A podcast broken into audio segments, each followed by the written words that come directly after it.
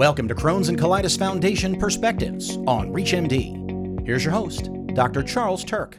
This is Dr. Charles Turck from ReachMD here talking to several faculty from the upcoming Crohn's and Colitis Congress, a partnership of the Crohn's and Colitis Foundation and the American Gastroenterological Association.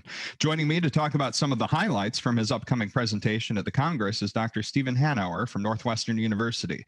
Dr. Hanauer, it's great to have you with us. Thank you, Dr. Turck. Great to be here. So, you'll be speaking on emerging IBD therapies at the Congress, and I'd love to hear a quick overview of the topics you'll cover during your presentation. Well, the majority of the novel therapies that are going to be coming forth over the next several years are really evolutions of our current treatment. For instance, and I'm talking about mechanistically, we have had ustekinumab, an IL 12 23 inhibitor on the market for IBD for the past several years. The next iteration of this will be IL 23 inhibitors that have already been approved for other immunologic indications such as psoriasis or psoriatic arthritis. Another mechanism of action have been the lymphocyte trafficking agents and the success of vedolizumab in the treatment of ulcerative colitis and also Crohn's disease has led to an extension of other lymphocyte trafficking agents. And I think one of the more exciting are known as the S1P agents that actually trap lymphocytes not in the bloodstream as vedolizumab does, but instead in the lymph nodes.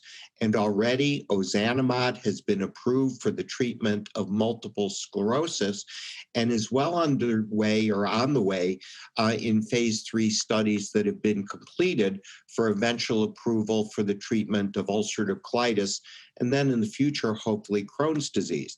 And I think this exciting advance will offer another oral therapy non biologic to patients with moderate to severe ulcerative colitis.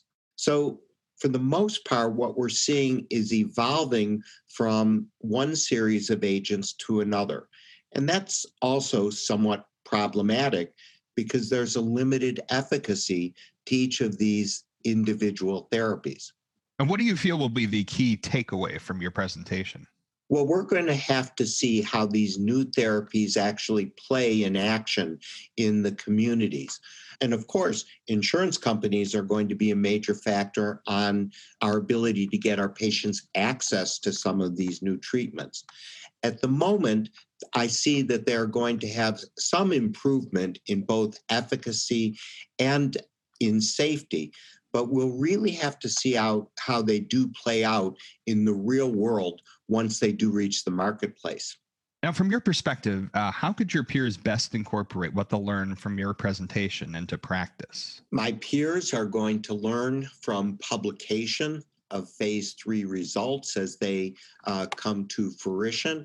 And in symposia, we're going to be giving highlights and really high level results from the new treatments is going to take some real world data as we're starting to assimilate with our current treatments to really get a perspective on the effectiveness rather than the efficacy of these agents in clinical trials and learn how they really can be used when they're out in the community. Dr. Hanauer, thank you so much for taking the time to speak with us today. We're eager to hear your presentation and other great content from the 2021 Crohn's and Colitis Congress taking place January 21st through 24th. Thank you for having me, and I so much look forward to the conference. Learn more about this and other presentations at www.crohnscolitiscongress.org. I'm Dr. Charles Turck with ReachMD, and thank you for joining us. This episode was brought to you in collaboration with the Crohn's and Colitis Foundation and the American Gastroenterological Association. To learn more about the Crohn's and Colitis Congress, please visit crohnscolitiscongress.org. Thanks for listening.